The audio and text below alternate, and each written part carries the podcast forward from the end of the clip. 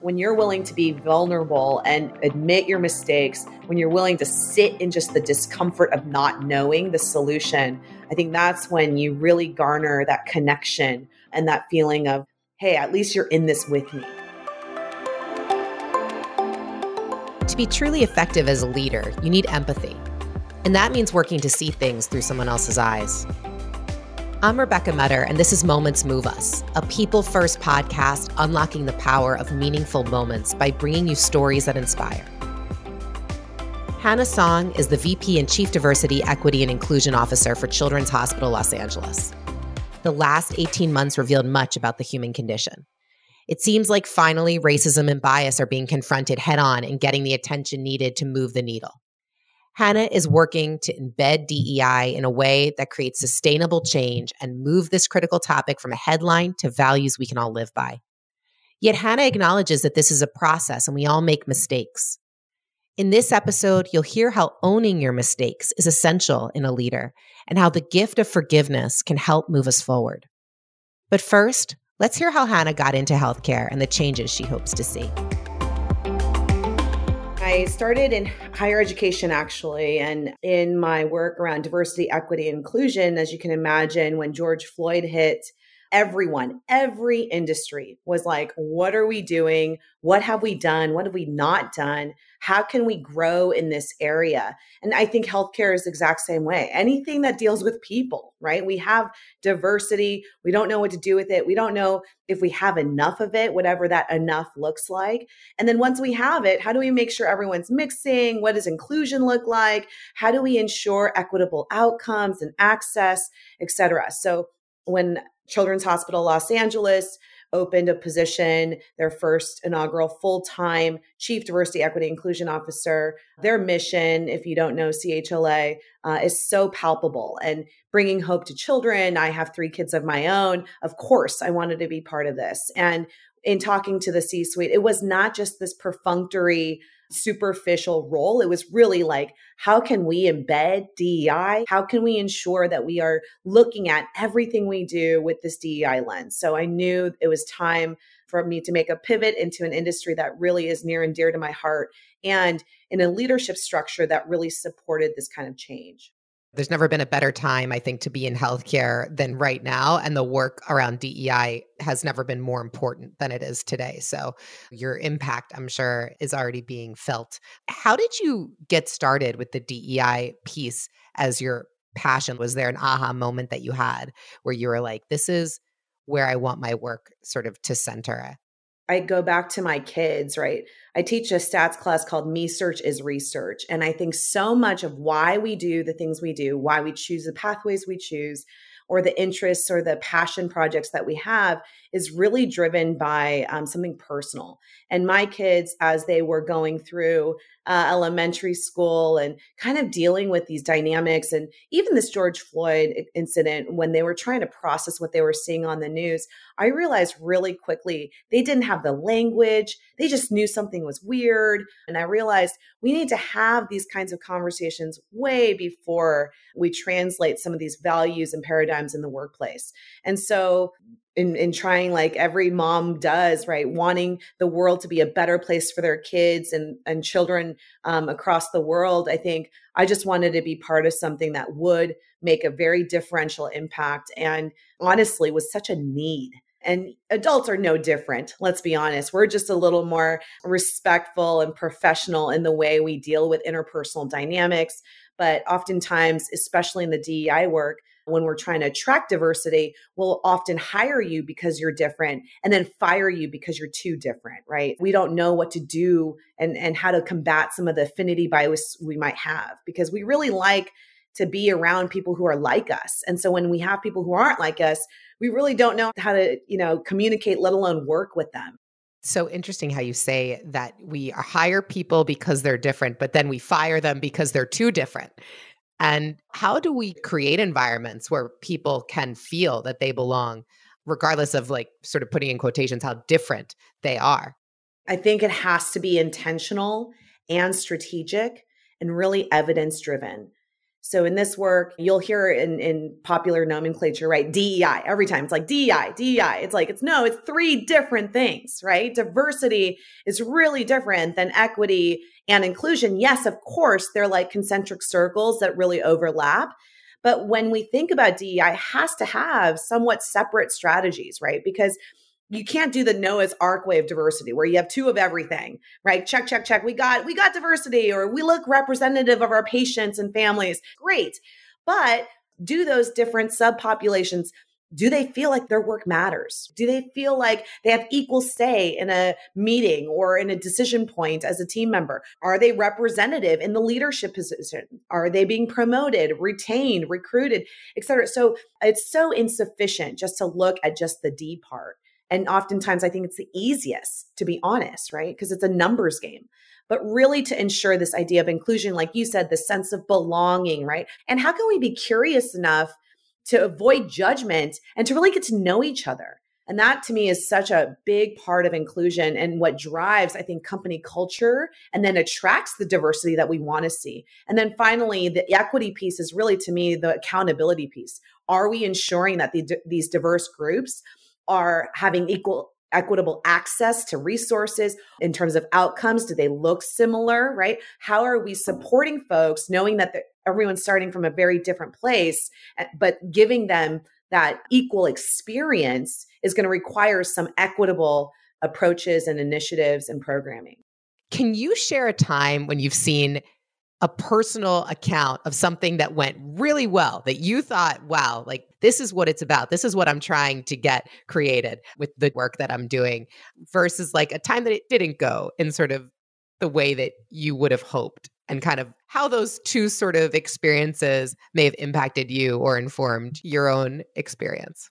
Everyone has very different value sets very different experiences, very different exposure, and to be frank, very different appetite to talk about DEI.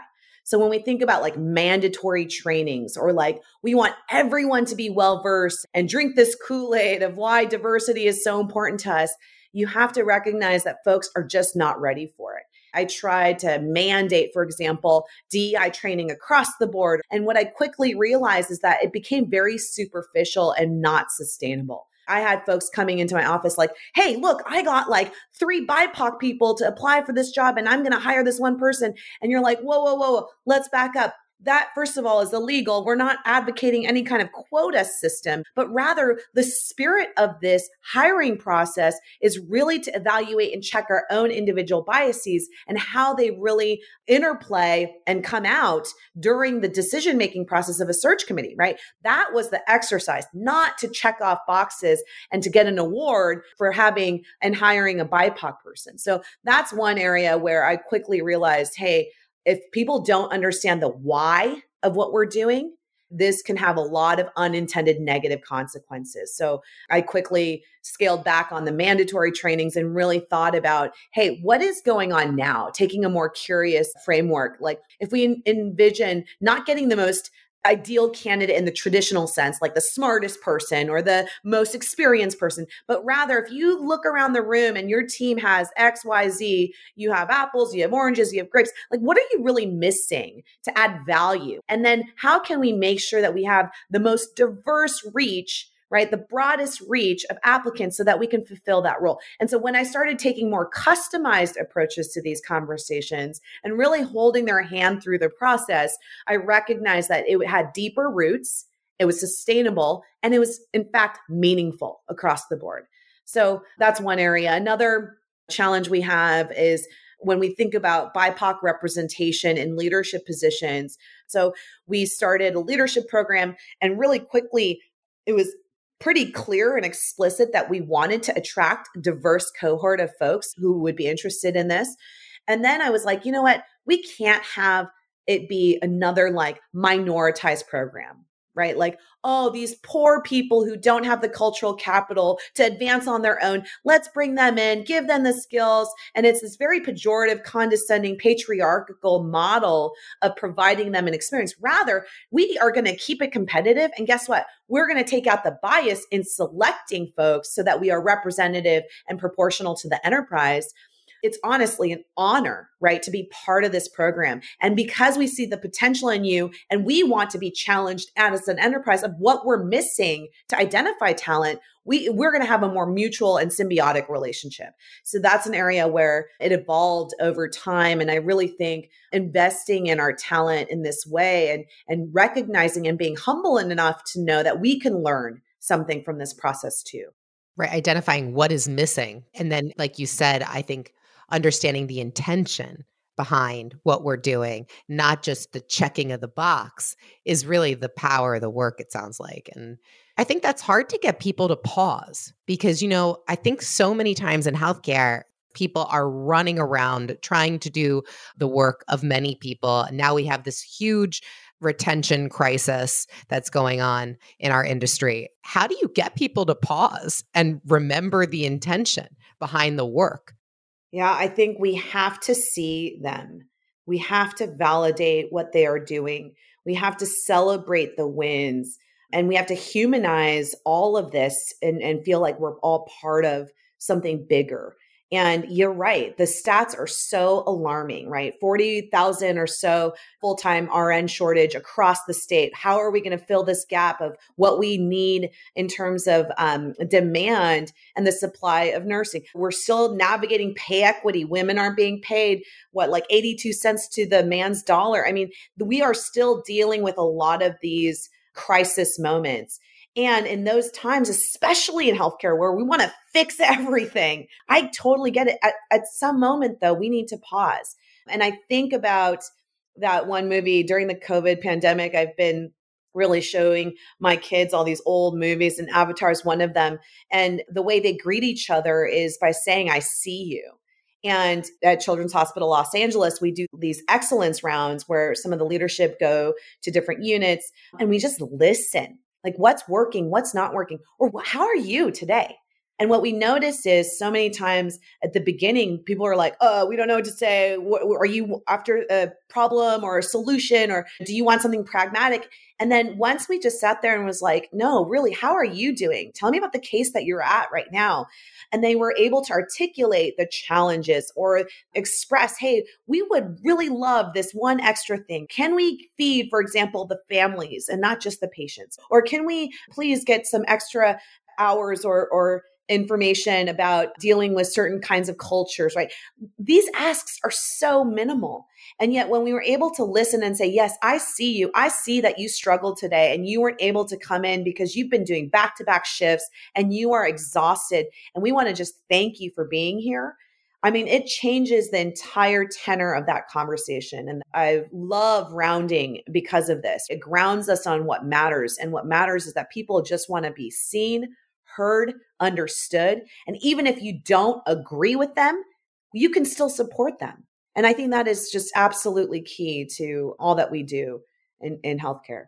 I will say that that seeing someone going beyond the the Disney movie, seeing someone is really hard work because we have to put our ego aside and our agenda aside to really look in someone's eyes and meet them where they are. Getting people to be able to do that is is important so that quality care can be delivered that goes way beyond just the clinical experience, but it rather goes into the whole human experience, like you were saying, and the things that they're asking for with the meals for families or education, really knowing what they need. And we can't fix it.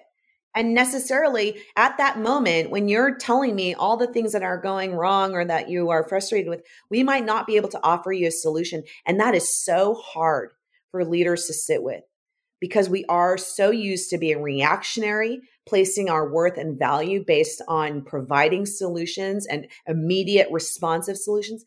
And at the same time, we're humans. We make mistakes there are some times where we have all the best of intentions and put out a policy and we think it's going to make your life so much greater. And in reality, the unintended consequence was that it didn't really think about X person or this kind of situation or whatever it is. We are fallible as humans and systems. And so when we're able to just take a pause, acknowledge, listen, get the feedback, and then just say, hey, we are going to be working on this and we'll get back to you I think that is so real that people appreciate and respect that. We do not have all the answers all the time, except don't tell my kids that. I tell them I do. But for the most part, you know, I think when you're willing to be vulnerable and admit your mistakes, when you're willing to sit in just the discomfort of not knowing the solution, I think that's when you really garner that connection and that feeling of, hey, at least you're in this with me. Thank you for being here. I think that that comes from a real place of bravery, being able to sort of express vulnerability in that way. When you think back to your own leadership journey, is there something you can point to that's given you the voice and the courage to be able to kind of do this type of work in this way? I think it has to do with recognizing and finding mentors and kind of creating what like the Harvard Business Review talks about your personal board of directors. I had several mentors along the way and the ones that I feel are the most important in my life are the ones that were willing to say I don't have all the answers, and so when there is this level of vulnerability, it creates, you know, what we are honestly really after currently in terms of psychological safety or wellness. It creates this idea that, hey, they don't have it all together either. And, you know, we can help each other in dimensions, and you don't have to be an expert in any one. Can you share a little bit with our listeners about how do we create cultures of forgiveness? I love this question. It's honestly an area and a value system that I strive for and I still work on today. So I am by no means an expert in forgiveness, but I think it is absolutely a critical part of this equation. As you can imagine in current society, there's so much going on in terms of a cancel culture, right? We don't want to say things because we're worried that it's going to be a microaggression or we we don't want to make a mistake because i don't want to be labeled as racist sexist homophobic you can insert any is there right and so people are in a situation where even though I, I preach over and over you will make a mistake you will perpetrate a microaggression because you are a product of this society. You are a product of a history of racism. We will mess up. And your question about how do you cultivate and create a culture of forgiveness has to do with the fact that A, we can reconcile and sit with it, right? And that we are willing to be transparent and honest enough to grapple with that mistake. I think forgiveness is absolutely an intentional and strategic act, and it's fully voluntary. I, I think you are gifted forgiveness, but if you're not ready to forgive, I think that it creates a situation where it's a lose lose on both ends. And it certainly seems connected to the feeling seen concept because I'm not sure if you can forgive someone without really seeing them and knowing sort of their intention and understanding kind of where they were coming from. Can you share a time when you really felt seen for who you wanted to be or who, what you wanted to be seen for? We practitioners are still navigating this space. And so when I feel the most seen is when I'm offering material. And let's say I do hit a blunder. For example, I've given a presentation and I was explaining that, you know, microaggressions happen. And when you are feeling the microaggression, this first step is for you to not feel like you're going crazy or that you're crazy and really acknowledge that this dynamic, if especially if you felt like a tinge or uh, like, oh, that didn't feel good, that it is truly a microaggression and it's okay. And I use that word crazy super liberally. And then after that workshop, someone came up to me and was just like, that was, you know, such an incredible workshop. It was really informative. You gave me such good practical advice. And may I offer you some feedback? And I was like, of course, that would be amazing. And they were like, you know, you use that word crazy. And, you know, I think that triggers folks who are in that neurodiversity world, who are experiencing cognitive disabilities. And I wonder if we could use a different word in the future. And I was like, wow, that was such an incredible gift of feedback because I did not think twice about using the word crazy. And I think it took so much courage for that person who I didn't even know to come up and introduce themselves and offer me that gift, I felt so seen. I felt like they understood my intention of wanting to talk about this really important uh, topic, and they wanted to elevate my game. So to me, feedback is is how I feel seen is if you were paying attention and you cared enough about me and the efficacy of my work that you're willing to be uncomfortable in offering a feedback to some stranger who's supposed to be the subject matter expert. Wow, bravo and kudos to you. I'm not surprised, but I really admire that you're sharing that when you feel the most seen, it's when someone gives you a, the gift of feedback and really cares about uplifting your game, like you said. And I think that that just shows a lot about who you are. And also, I think it empowers our listeners. I know it inspires me to think about feeling seen so much that someone wants to help you and gives you that feedback when I know that this cu- culture is such that sometimes feedback can be very uncomfortable. And I think in healthcare, we do have a, a, bit of a culture around let's give a ton of feedback and not that many positives. And let's kind of see what happens to our team members with the hope that they'll just keep getting better. When really what happens is they kind of feel demoralized because all they hear is feedback.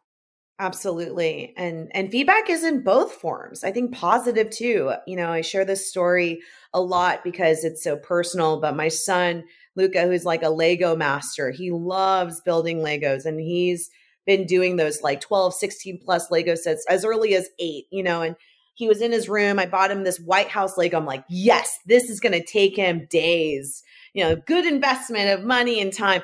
And then, of course, you know, just a few hours later, I hear him saying, Yay, me. And I'm like, What? What did he say?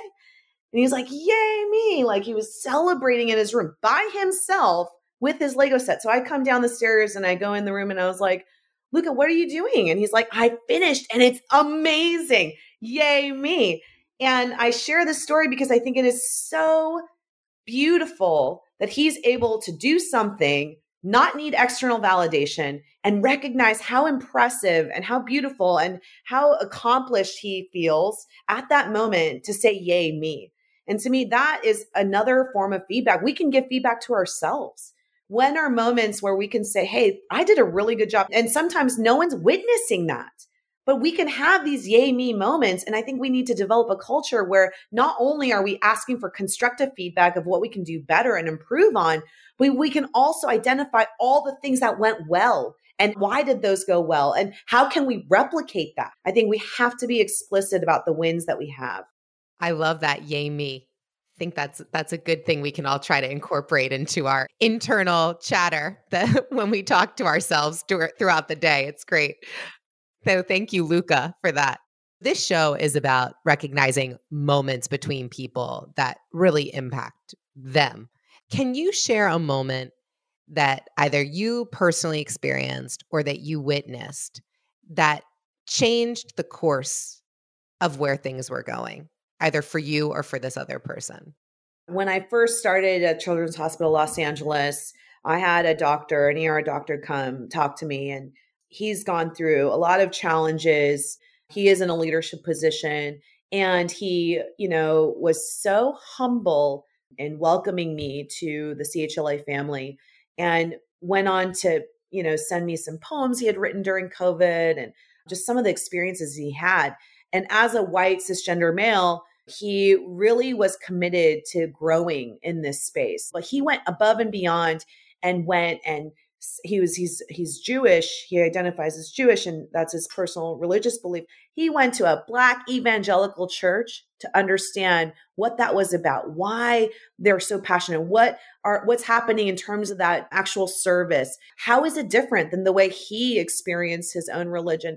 Then he went to a prison to really understand. Like he went above and beyond to really personalize and expand his repertoire of experiences so that he can actually empathize and really see someone else's perspective and experience. And to me, I think that is exactly how we need to take it to the next level. We can give that lip service anytime. Of course, who would say, at least publicly, I don't believe in diversity. I don't believe in equity. I don't believe in inclusion. Yet when push comes to shove and it becomes individualized, are you willing to look at the gaps in where potentially your biases may manifest and fill those proactively. And I think the answer is super hard. And that's why this DEI work is really hard. In the equity space, I hear this all the time. Yes, I believe merit matters the most. And I still understand that we all started from different places, but are you willing to give up your privilege to advance someone else? So when push comes to shove, I think this idea of actionable allyship, actionable change, right? Actionable learning and this commitment to exposing yourself to these ideals and values is really so inspiring, to be honest. And for him, it was so transformative. And have you noticed that since he exposed himself to these new experiences, that he's been different when he interacts with patients or families that might come to him with different sort of lived experience than he had personally? Absolutely. I think his curiosity has even peaked more. And I think as humans, we are quick to judge and less to be curious. And he is just, he approaches situations of the why, like, tell me more so I can understand what am I missing here? Why can I not be on the same page as you? And so I think he definitely takes a pause, tries to understand someone else's perspective because he realized that until he did that, it was all lip service. And so the way he treats the patients, his colleagues, just any issue as it relates to identity, he takes that pause and goes above and beyond to really immerse himself in knowing what he doesn't know. We are biological, you know, beings. And if we're not growing, we're dead, right? We are constantly evolving, whether you want to or not. And I think we can choose the directions that we go. We can choose to expose ourselves to different experiences. We can really activate that change in a very strategic and intentional way. And I think we should. When you think about leaders and having particular qualities or a- taking action in a certain way, what are a couple of things that you think that leaders can be doing now to promote a sense of value and belonging so that there are more impactful human connections within the healthcare experience? I keep going back to that we are fallible humans and systems. We will make mistakes. The American Psychological Association just released their official statement of how they were complicit in racism for so long. We'll always be making these mistakes. And I think leaders who are willing to be that vulnerable to reveal that and set that tone and expectation, not as to say, if you are biased or if you are going to say a microaggression, but when you are biased or how you were complicit in a conversation that that ended up with someone feeling a microaggression it's it's not if anymore. It really is how are we shaped constantly by these forces of racism or by inequalities? And being willing to be the first one to admit that to role model uh, what it looks like to request and receive and enact feedback, I think is absolutely key.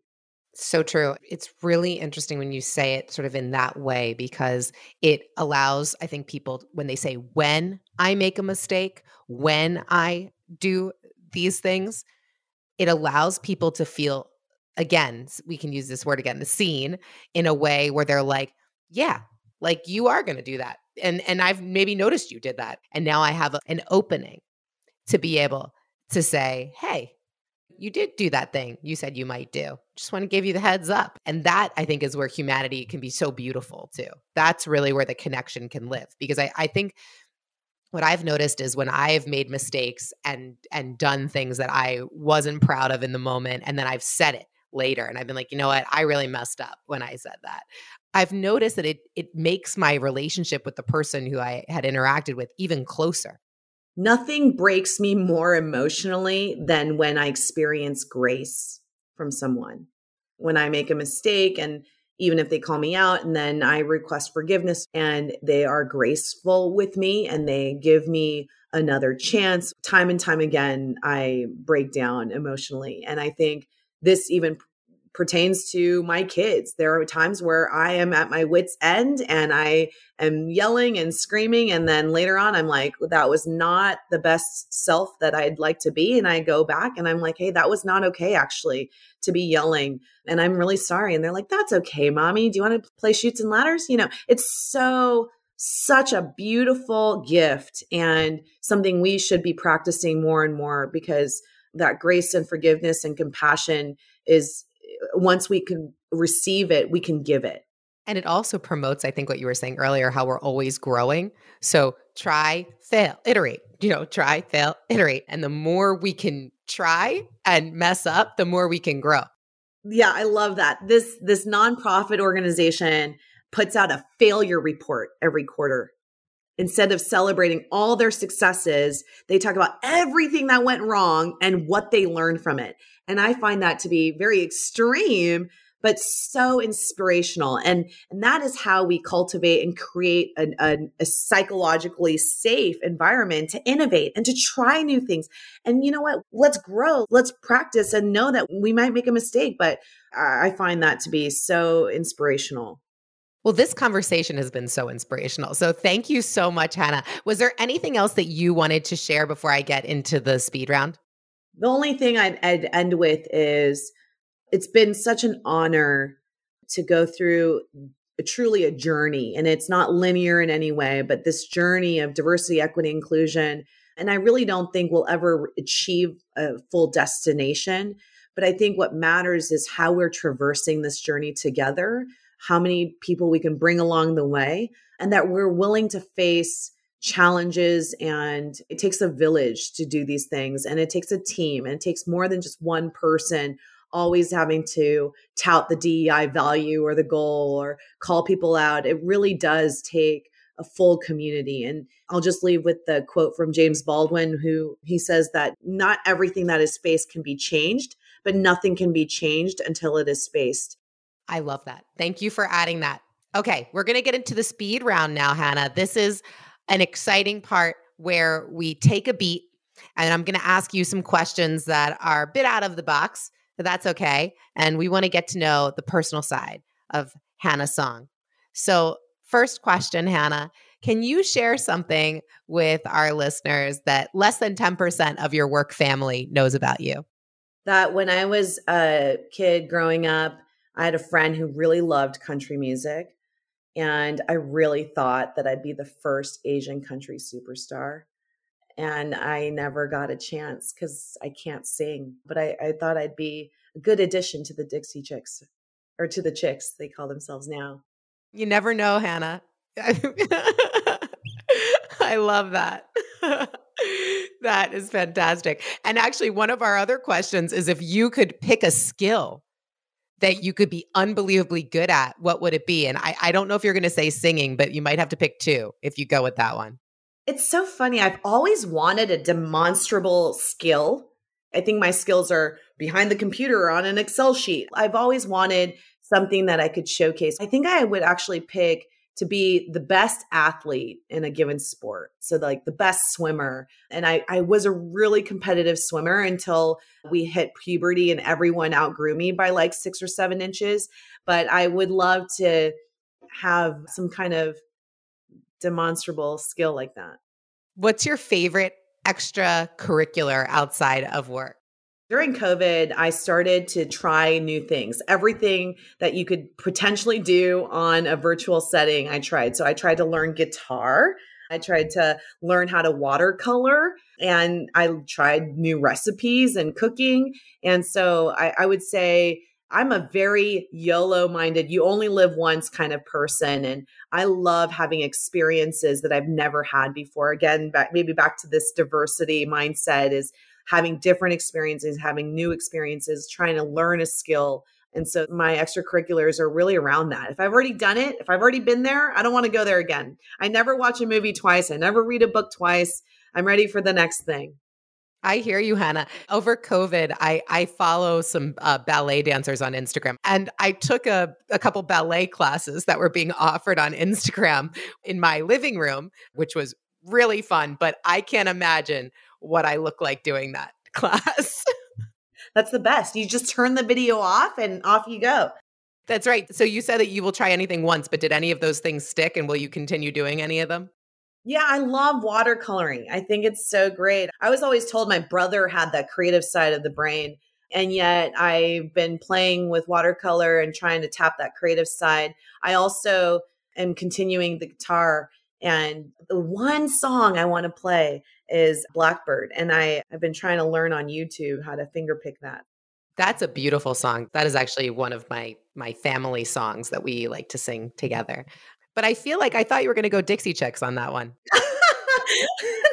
no, well, maybe next, maybe next song I'll learn something country. But my partner is not such a fan of country music, so I gotta explore other horizons here. Might have to practice like in in the basement or, or something. Yeah, exactly.